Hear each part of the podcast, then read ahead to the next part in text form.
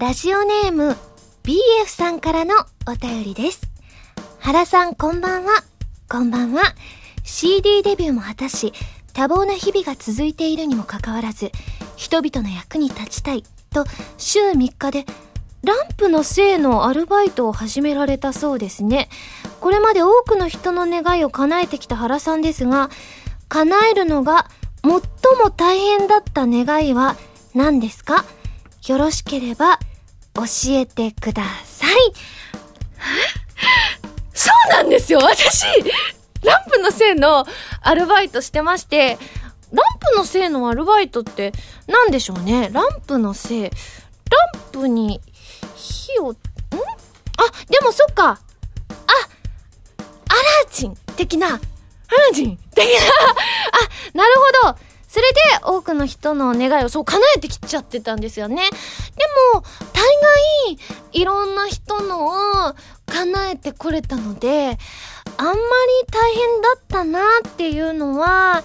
なかったんですけれども、そうですね。でも私が叶えてきたやつ、本当に大変だったのは、あの、私の力をもってすれば、そんな叶えられないものはなかったんですけど、それこそ本当にね、あのね、あの、勉強せずに、東大に入りたい人とか、あとは全然50メートル走が、私みたいに10秒台だった人も、6秒台にしちゃったりとか、か本当にね、いろんな人のを叶えてきたので、ぶっちゃけ私にかかれば、叶えるのが大変だった願いはありません。私は、ランプの生としてはとても優秀で、あの、ということで世の中に通っているので、はい、全然全然、あの、叶えてほしいことがあったら、BF さんも、私のアルバイトでシフトで入ってる日ですね。に、あの、ちょっとお声掛けいただけたら、叶えて差し上げたいな、というふうに思います。というわけで、今週は、原由美の、アルバイトラジオ そこ拾っちゃうっていうね ということで、改めまして、こんばんは、原由美です。原由美のまるまるラジオ、略して原まる。このラジオは毎回皆さんのお便りによってタイトルを変えるという、ちょっと変わった内容になっています。ランプのせい。あ、言われてみたらそうですね。私も見たことがあるので、その、アラジンさんを見たことがあるので、はい。あ、ジャーニーさん。あの、大きい青色の、あの、肌上が裸で下パンツ一丁みたいな方ですよね。はいはいはい。なんか3つまででしたっけ？なんか願いをね3つまで叶えられるということで。この原さん？週3日でシフトに入ってるランプのせいの原さんはあの全然3つと言わずいろんな人のをたくさん叶えていますのでですね。はい。ジーニージーニーでしたか？ジャーニーって言いそうですけどね。ジーニーさんだったんですね。はい。ぜひぜひということでございます。でね今日ねちょっと変わったことでもないんですけどちょうどここのスタジオであの午前中からちょっとお仕事がありましてでもそれが割とすぐに終わっちゃって12時過ぎぐらいにはもう終わっちゃってたんですね。でその同じスタジオであの夕方から「はらまる」を撮るということでですねあの結構時間がね空いちゃってたんです。34時間。空いちゃっててどうしようかなと思って。でも今日ちょうど夜にあのあさみさんのお誕生日会をそれこそ沼倉まなみちゃんとかも来るんですけれどもしようっていう風になっていたので、あのー、ちょうどお昼に早く来れる人はあの今池開放してますよってメールがちょうどその時に入っていたので、あのーあいいかもと思ってちょうどこのあのその前の現場も一緒にいてくれたこの「はらまる」のディレクションをしてくださっているあゆみちゃんと一緒にですねあさみさんの家に行ってまいりましてであのちょうどあさみさんがあの弾き語リストのコーナーであのご飯作ってくれないみたいな あの歌を私が歌ったと思うんですね。だからそれをあさみさんがお聞きになったようでなんか作ってないって言ってたからもう作るよみたいにおっしゃってくださって私も別にそんなみたいなあの責めてたわけじゃないんですよっていうふうには言ったんですけどいいよいいよって言ってあのあゆみちゃんと私と2人であさみさんの家に行ってですねあさみさんが作ってくださったのがそうめんとあといろんな具材本当に78種類の具材それこそ中には炒めてナスを炒めたものとかあのあれあれです。あのまあキノコ類のあのあれです。あのえのきか。えのき。えのきとかをなんか炒めたようなやつとか普通にお野菜オクラとかトマトとかあのみょうがとかあの大葉とか本当にたくさんの種類の具材が乗っててで普通にめんつゆで食べたことしか私はなかったんですけれどもわさみさんお手製のなんかカレー風味の美味しいだしみたいなのを出してくださってカレー風味のでそうめんを食べるのが初めてだったんですけれどもめちゃめちゃ美味しくてびっくりしちゃいました。私今までで食べたそうめんの中で一番好きかもって思うぐらいのレベルで美味しかったのでなので腹丸であんなこと言っちゃったんですけれどもあのあさみさん作ってくださいましたのでしかもそれもとっても美味しかったので本当に本当にありがとうございました。あのそのおかげで今日の「はらまる」はいい仕事ができるんじゃないかなと 思っております。はいということで今日は東京ゲームショウ当日ということでですね私が出させていただくステージはちょうどこの配信日の翌日ということになっておりましてアイドルマスターのステージに出させていただくんですけれどもなんか配信なんかもあるみたいですのでもしねあの当日来れないよって方はあの配信とかでご覧いただきたいなというふうに思います。そしてちょうど先日ですね秋葉原のイベントが終わりました。がとうございます。ゲーマーズさんでのイベントだったんですけれどもイベントの感想をたくさんいただいております。ありがとうございます。こちらラジオネームてんぷーさんです。ありがとうございます。こんにちは。初投稿です。ありがとうございます。先週8日に秋葉原のゲーマーズで行われた花火の発売イベントに参加させていただきました。CD を手に入れた時から毎日聴いていましたが生で聴くとまた違った迫力がありました。ハラミーの生歌とても凛々しくてかっこよかったです。ライブ 5BB にも出演されるということで楽しみにしています。ラジオの方も頑張ってください。それではということでありがとうございます。イベントの感想本当にたくさんいただいておりましてですね他にも石くんにゃにゃさんしむんさんゆうけんさんお肉さんデザイアさん他たくさんの方本当にありがとうございます。でもねあのー、単独のイベントということであのー、花火の単独のトークイベントは今回が初めてだったんですけれども。いやでもねあの仕切ってくださる 5PB の高橋さんがいらっしゃったのでそれはもうまとまってスムーズなイベントだったんですけれども結構ねあのやっぱりねいつもやって恒例になりつつあるカルトクイズが私個人的にすごい楽しくてですね。やっぱりねあれ次のねあの29日のイベントとかでもやれたらなーなんて思ってるので皆さんもね参加される方はね誰が合ってんのかなとかみんなで楽しみたいと思いますね。ありがとうございます。そして次のメール紹介します、え、こちらはハンドルネームサルスベリさんです。ありがとうございます。ハラミこんにちは。こんにちは。第4回の配信聞きましたよ。ハラミーの関西弁にすごくほんわかした気持ちになりました。私も出身が神戸というのもあって関西なまりの言葉を聞くとすごく落ち着いた気持ちになれるのです。あと私が東京に越してからは8年ほどになるのですが自分の喋っている言葉が関西弁なのかこっちの言葉なのかは正直よく分かっていません。なので意識的に使い分けられるハラミーはすごいなと思ったのでした。また気が向いたら関西弁での放送をお願いしますということで。そうですね。でも私もねあのやっぱりねその時もちょっと言ったと思うんですけれどもなかなか最近はあのー、こうね意識しないと関西弁家族以外とかねあの関西の友達とかと喋ってる時以外はやっぱり標準語が出やすくなってきてるのでやっぱね切り替えようと思ってさささささって喋れるんですけどあとセリフとかだとね全然さらさらと関西弁喋れるんですけどやっぱりこの前の時のね「はらまる」第4回も割と気が付くと標準語に戻ってたみたいなこともあるのでやっぱりね言葉ってね周りの人に影響されていくんだなって。だから個人的には第4回の配信は私的には若干ね意識しつつ関西弁喋ってたから大変だった部分はあったんですけど割と皆さんからのメールで良かったですっていうメールが本当にたくさんいただいていたのでサルスベリさんがおっしゃるようにですねあの気が向いたらまた関西弁でお送りしたいななんていうふうに思っております。お楽しみに。そして次のメール紹介します、えー、こちらはハンドルネーム BF さんです。ありがとうございます。原さんこんばんは。こんばんは。引田涼子さんのツイッターで原さんと一緒に食べたというたこ焼きの画像を見ました。食べた数については何も言えねえ。ですがいろんな味を楽しまれたようですね。神の舌を持つ女とも言われる原さんにとってどの味が一番美味しかったですか？またどれが一番うーんな味でしたか？ということで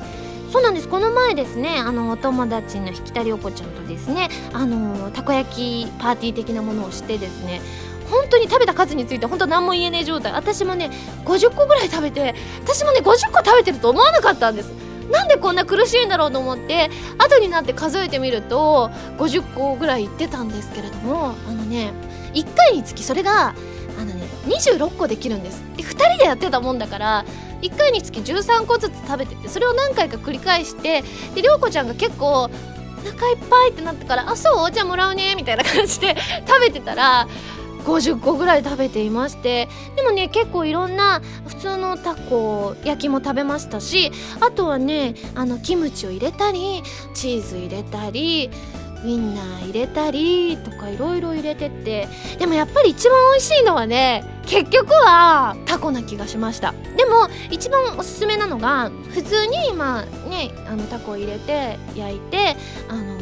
ソースつけて食べるもありなんですけれどもちょうどそのタコを入れるタイミングと同じぐらいの時にちょっと醤油を垂らすとめちゃめちゃ美味しくて。私的にはあのソースつけて食べるよりもソースつけずにあの醤油をちょっと垂らして食べるのが一番美味しかったなって思うのでまだ全然試したことないよって方は是非そんなに入れすぎると辛くなっちゃうし焦げやすくなっちゃうのでなのでちょっとね12滴あ12滴じゃ少ないかな。34滴 垂らしていただいてぜひ皆さん食べていただきたい。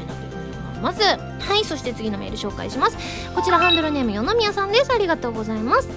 ハラミこんばんは。こんばんは。テレビで第1回専門レストラン総選挙という企画を見てました。4つのお店の中で1万人に好きなメニューナンバーワンをアンケートした結果を元にしたということでその1万人にハラミーが入ってないかなとか今ハラミーも見てないかななど思いながら見てました。番組終了後ハラミーがブログにその番組を見ていたこととハラミーの評価が正しかったことで大満足して笑っている様が書かれていてやっぱり見てたのかと思いました。ところでブログの最後の高笑いをぜひ音声で聞きたいのでよかったらご披露いただけたらとっていうことで確かにブログの中で高笑いしたんです。それもなんでかと言いますとですねあのちょうどその涼子ちゃんとあのたこ焼きパーティーをしてる時にこの番組やっててで私結構大戸屋が好きで本当にしょっちゅう行くんですけれどもあの大戸屋の私の中で推してるメニューっていうのがあって、まあ、4品ぐらいあるんですけれどもそのうちの2品がその4つぐらいの総選挙なので4つぐらいのお店が入ってその中で私が推してるお料理がかなり上位に入ってたんです。だからなんか私の味覚がこの1万人の皆さんと一緒だったんだと思ってはーはーはーっていう気持ちになったので打っちゃったんですけれども本当にね美味しいんですよ。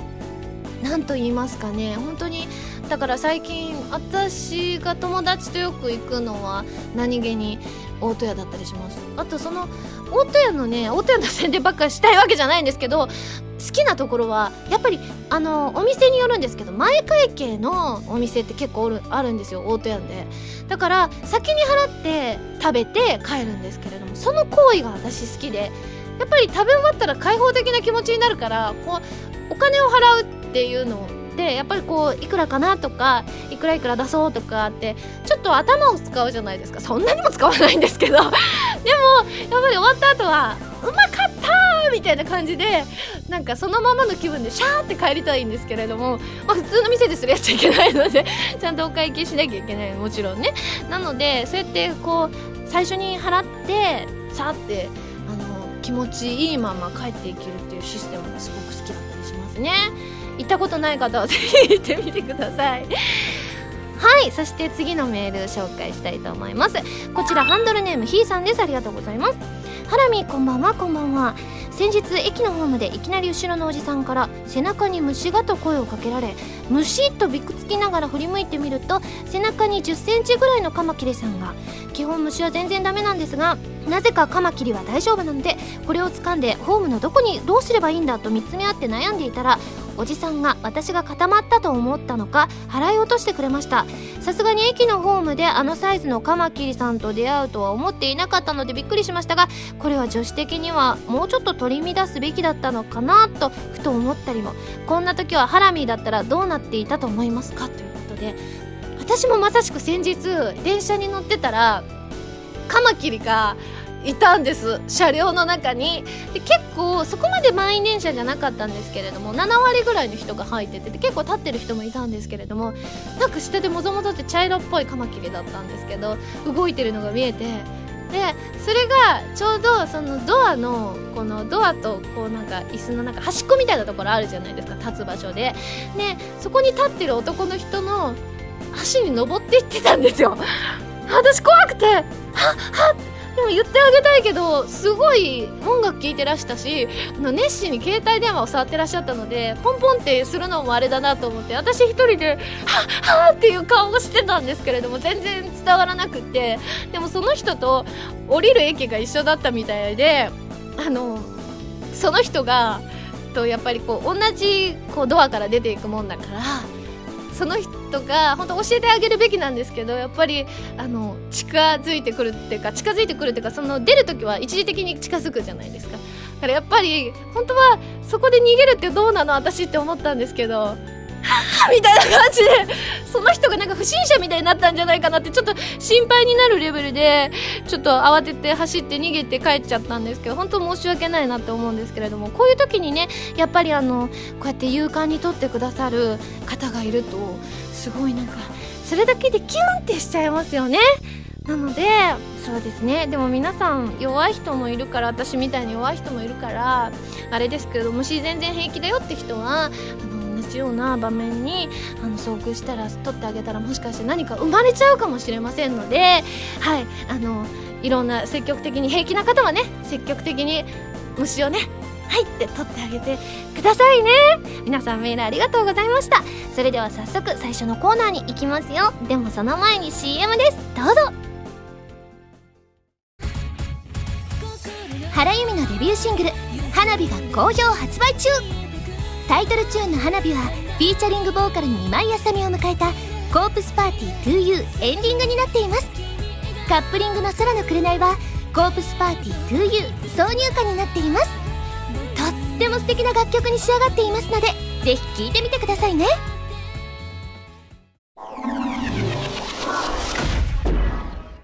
弓手段。このコーナーは全国各地の名産などを私原由美が実際に食べて皆さんに広めていくというコーナーでございます。こちらメールいただいております。こちらゆぐドラ P さんです。ありがとうございます。えー、三つ星の銘菓よいとまけというのがおすすめだそうです。ハスカップというブルーベリーによく似た果実のジャムをロールケーキに挟み表面にもたっぷり塗ったお菓子です。スポンジ生地の甘さとジャムの甘酸っぱさがバランスよく癖になります。ちなみにこのお菓子表面がオブラートで包まれており包丁で切る時に崩れやすいことから自称日本一食べにくいお菓子とのこと。これは北海道の名産になりましてすごくおすすめですっていう風に書いてくださっています。ということで今回なんとこのお土産を食べます！初めて。いつもねあのこうやってが食べませんみたいなオチだったんですけれども私偶然なのかなと思いきやあのー、北海道に行かれたスタッフさんがですねこのメールを見て買ってきてくださったということで初めてじゃあおすすめのものをね食べれるということで「よいとまけ」って書いてますね。食べにくいんですかねこれね。よし。よし。これはね紫色のパッケージに入ってるからさっき読みながらだったからオブラートで包まれオブラートってあれですよね。薬飲みにくい時にねあれやるやつですよね。あら！なんか思ってたやつと違ったな。このなんかねケーキっぽい感じですね。まあロールケーキって書いてますけどでもなんかねタレみたいなのがかかってて結構ね紫色のタレがあブルーベリーか。ブルーベリーのタレが結構ねあの袋にもいっぱいついてます。あ逆？逆じゃないよね。よし。あらこれだけ見るとでもちょっとねあのあれみたい。お肉。お肉のなんかあの豚かな？あの糸をぐるぐるしてるやつみたいですね。えじゃあこれどうやって食べようかな？切るやつとかって付属あ切るやつがあえ切れてるのかしら？これは。ちょっとじゃあ一回あ切れてますね。切れてます。切れてます。あ書いてあります。3年前にカット済みの製品が発売されたもののあの食べづらさが懐かしいというファンの要望に応えてカットされていないものが復刻されたそうですってあるんですがこれはきっとじゃあカットされてるバージョンということですね。あら助かりました。じゃあこのね日本一食べにくいということは一切ない。ね。食べやすい。三つ星の酔いとまきいただきたいと思います。いただきます。うん。うん。あ美味しい。なんと言いますか。うん。あのあのねまあロールケーキとかケーキ系って普通に甘かったりするじゃないですか。でもブルーベリーの酸味が結構効いてるので酸っぱいってほどじゃなくてなので甘さがそこまで甘ったるいって感じなくて結構ねいいバランスで酸っぱさと甘みがあって私好きです。そこまでベタベタに甘いのって私あんまりこう普段食べなかったりするので結構この子は美味しいですね。ちょっと待ってくださいね。全部食べてしまいますからね。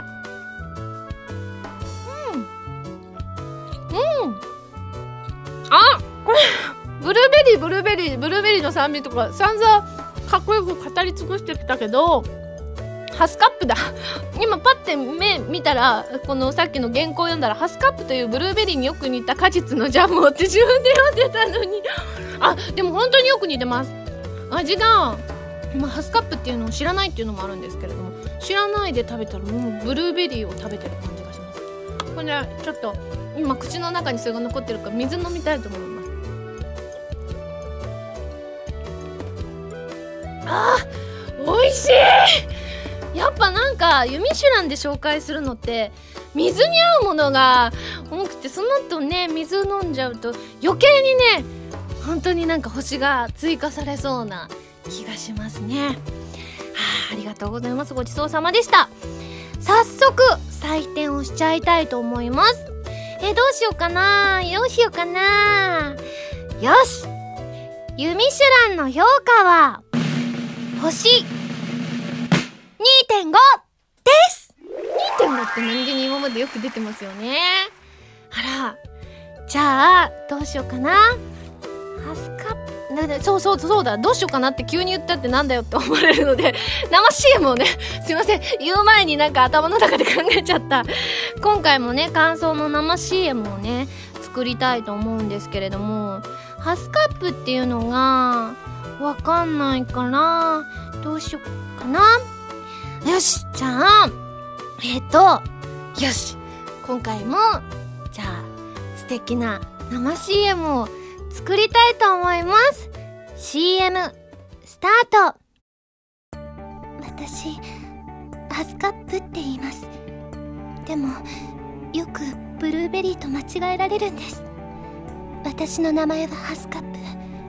皆さん私の甘酸っぱさとロールケーキさんの甘さたっぷり堪能してくださいね。ブルーベリーじゃありませんから。三つ星のメーカー酔いと負け。食べてね。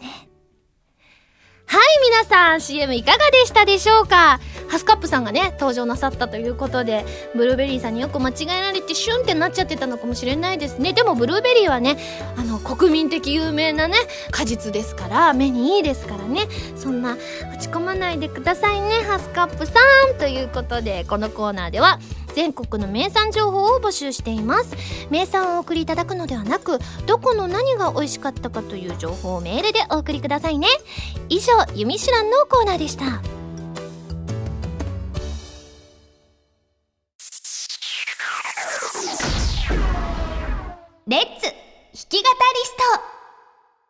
このコーナーは私がギターのコードなどの数々のテクニックを覚えて立派な弾き語りができる人その名も弾き語り人を目指していくコーナーでございます。今回もあさみさんのバンドプラス A のギタリストカズーさんこと山口和也さんの本一番わかりやすい入門書エレキギター入門を教則本として練習していきたいと思います。こちらは全国の島村楽器さんで買えますので気になる方はぜひチェックしてみてくださいね。ということでちょっと前からですね花火を弾き語りするためのコードを覚えていたんですけれどもちなみに前回まで覚えたのは C, G, D, E, C シャープマイナーでございました。このね、C シャープマイナーっていうのね、あのー、前回すごく苦労したんですけれども、はい。今回のコードはですね、なんと、F シャープマイナー7というとっても長いねお名前のコードなんですけれども。ね今回もねちょっとね教則本見てたらねすごい難しそうなそのいわゆる前回同様あのハイコードと言われるですねあのこういっぱい人差し指で45本押さえるみたいなのが入っておりましてですね今回もでは皆さんギターをお持ちの方はご用意いただきたいなというふうに思うんですけれども。F シャープマイナー7ということでまず2フレットを人差し指で全部1弦から6弦まで全部押さえてください。そしてえっ、ー、とその横の横の4フレットですね。4フレットをえっとですねの上から2番目5弦を薬指で押してください。今回はね前回よりは若干ね押す数は減ったんですけれどもこれで葉山なんか落ちましたねがではではあらすいませんね。ではえー、っとね音を鳴らしていきたいと思います。今回はいい音が出るかな？前回がねほんと難しかったからこの人差し指の押さえるのが難しいんですよね。はやよいしょいきます。あ手がプルプル震える。あ？あユミ上手かもしれない。嘘！こんなだってハイコードこんな綺麗な音色奏でられる初心者いますか？あマジですか。すごい才能を持ってる可能性が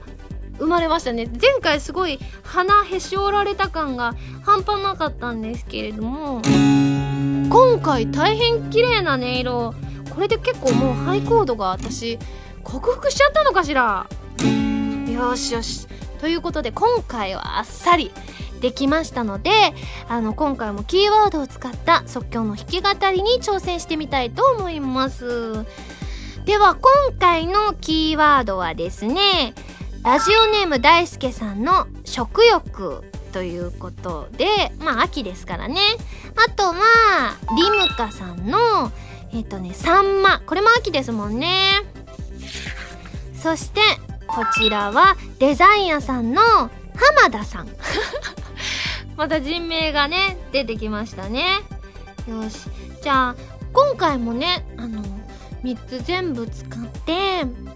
頑張って作曲したいなっていう風に思うので浜田さんとさんまと食欲でしょ？わ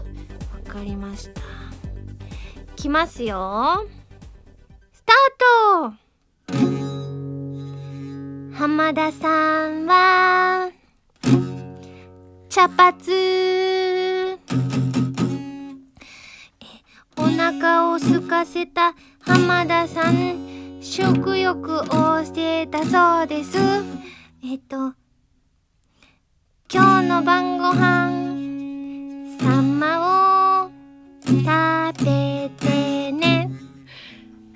ということで今回もちょっとショートバージョンなね曲なんですけれども思わぬところで浜田さんの今日の晩ご飯が決まってしまったんですけれどもやっぱりね秋になるとねやっぱサンマとか食べたくなりますからね。本当にね秋の食べ物ってなんか美味しいですよね。あのさつまいもとかも秋のイメージなんですけどまあ冬も食べますけどなんかね秋ってやっぱお腹空いちゃいますよね。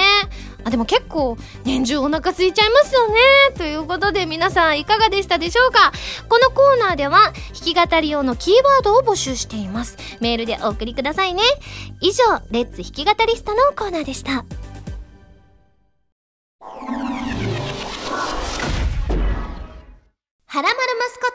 制作委員会。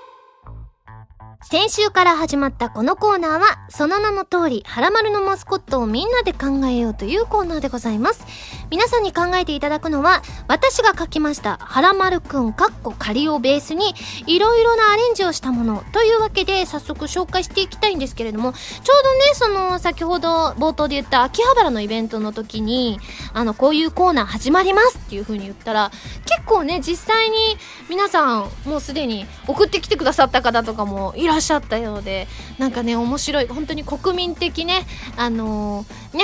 某猫型ロボットをもじったのをくださった方とか皆さん本当に様々ですごい面白いなと思ったんですけれどもあのこんなメールもいただいております。ハンドルネームジャンボさんです。ありがとうございます。ハラミこんばんは。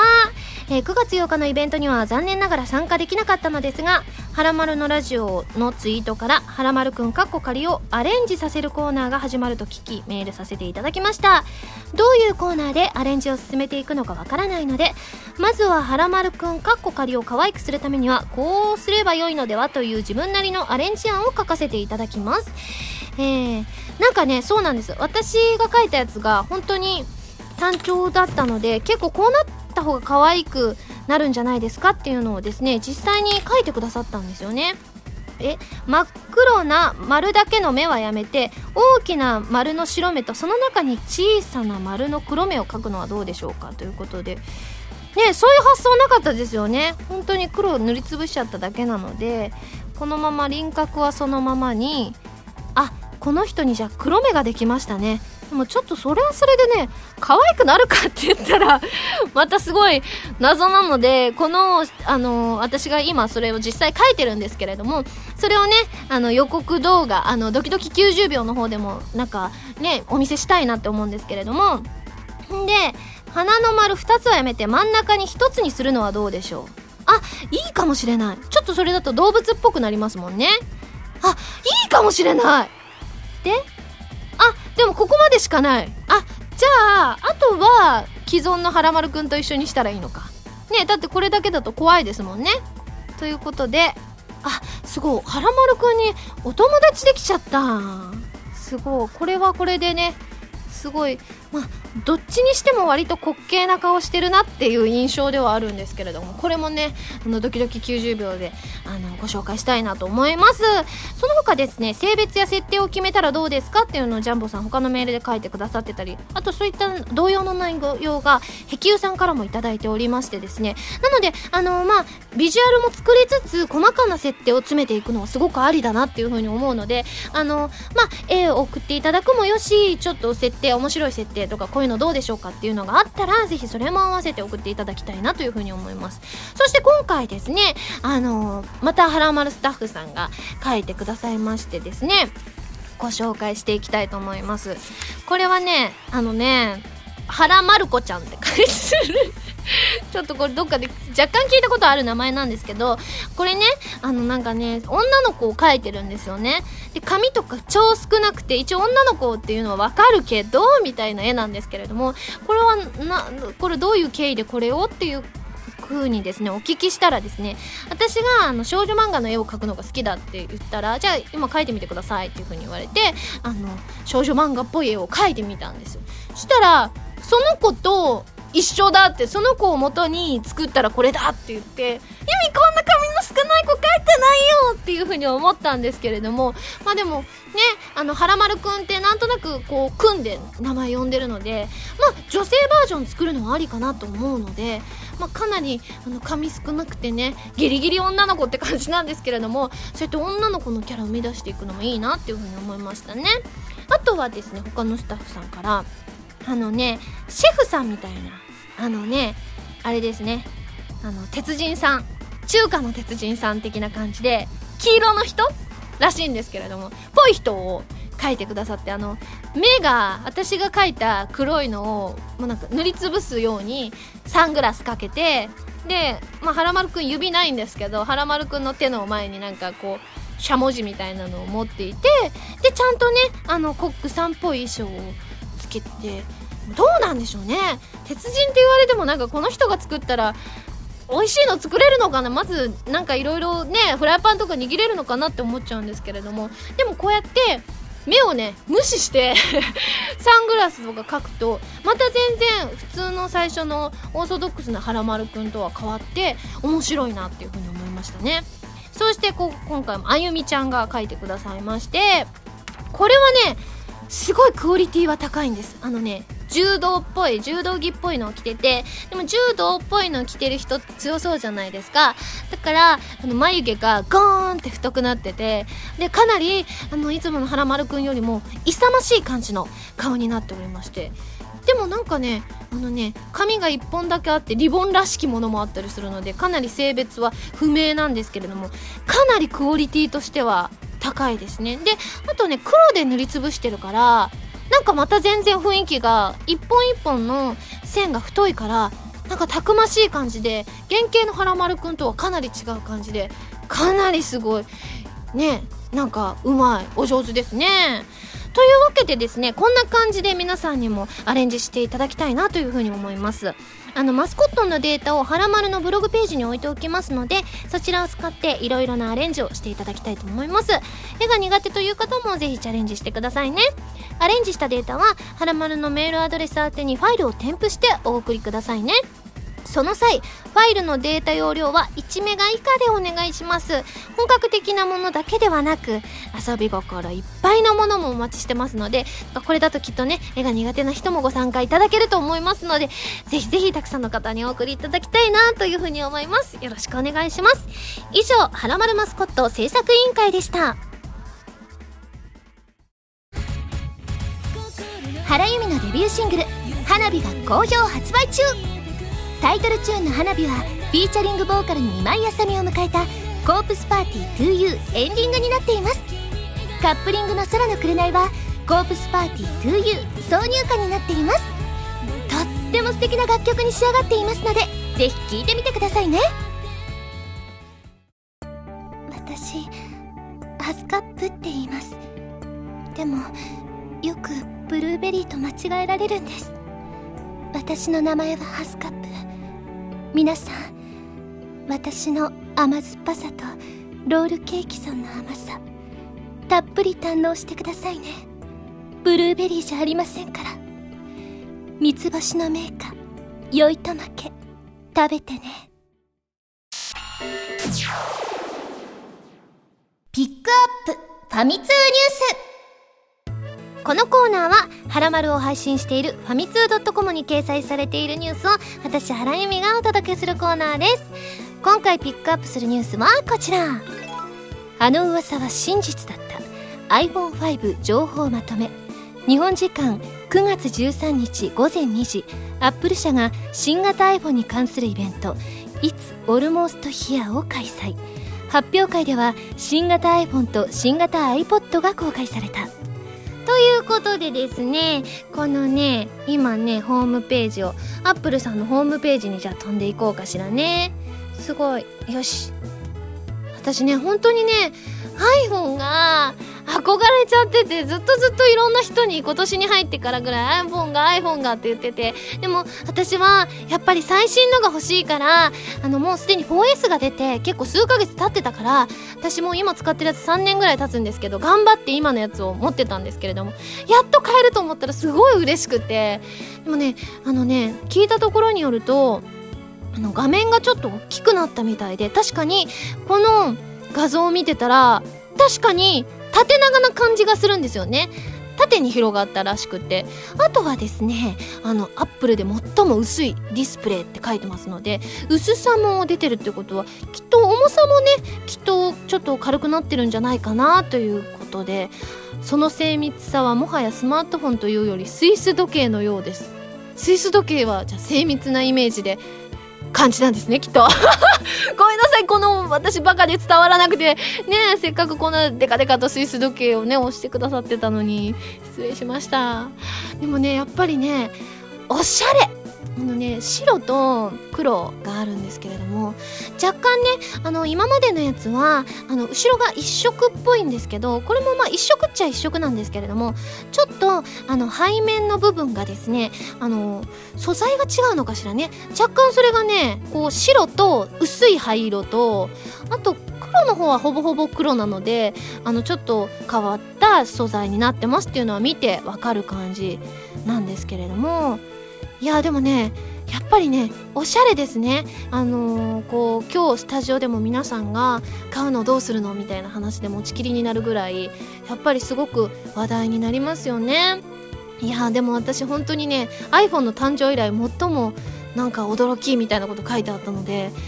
いや4インチですってより大きなより良いサイズなんですって。確かになんか見るとき大きいとね見やすいですし。でもこうね横が広がってないならきっと持ちやすさは変わってないし。しかも iPhone って結構カメラを撮っていただくこと多いんですけれども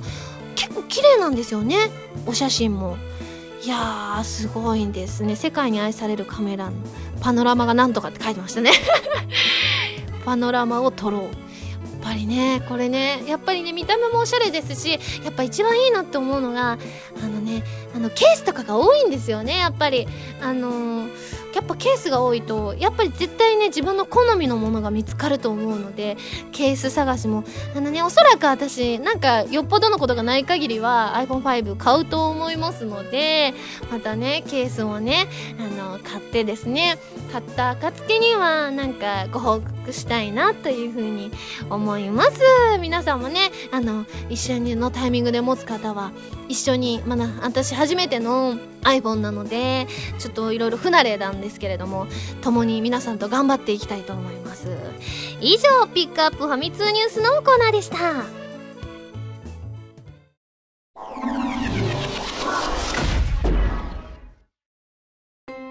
エンディングでございます。ではこちらでもメールをご紹介したいと思います。ハンドルネームせつなさんです。ありがとうございます。ゆみさんこんにちは。こんにちは。徳島県で開催されます。街遊びにご出演決定おめでとうございます。また大自然のステージを味わいたいというのが早くも実現しましたね。街遊びといえば有名なのがグルメハント。地元の食べ物をゲーム感覚で食べ歩くものなのですが私は昨年全て回ることができませんでした。ぜひ挑戦してみてはいかがでしょうかということで。はい。これね市内をあの回るイベントということで市内のいろんなところでこうスタンプラリーみたいなのがあるみたいなので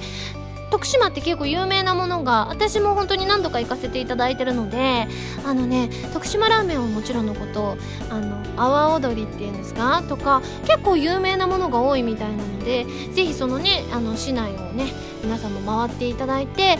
ぱい食べていただきたいなというふうに思います。私もねあの結構食べてはいるんですけれどもやっぱり徳島ラーメンのお店って有名で美味しいって店結構何店舗もあったりするので私まだ3店舗ぐらいしか行ってないので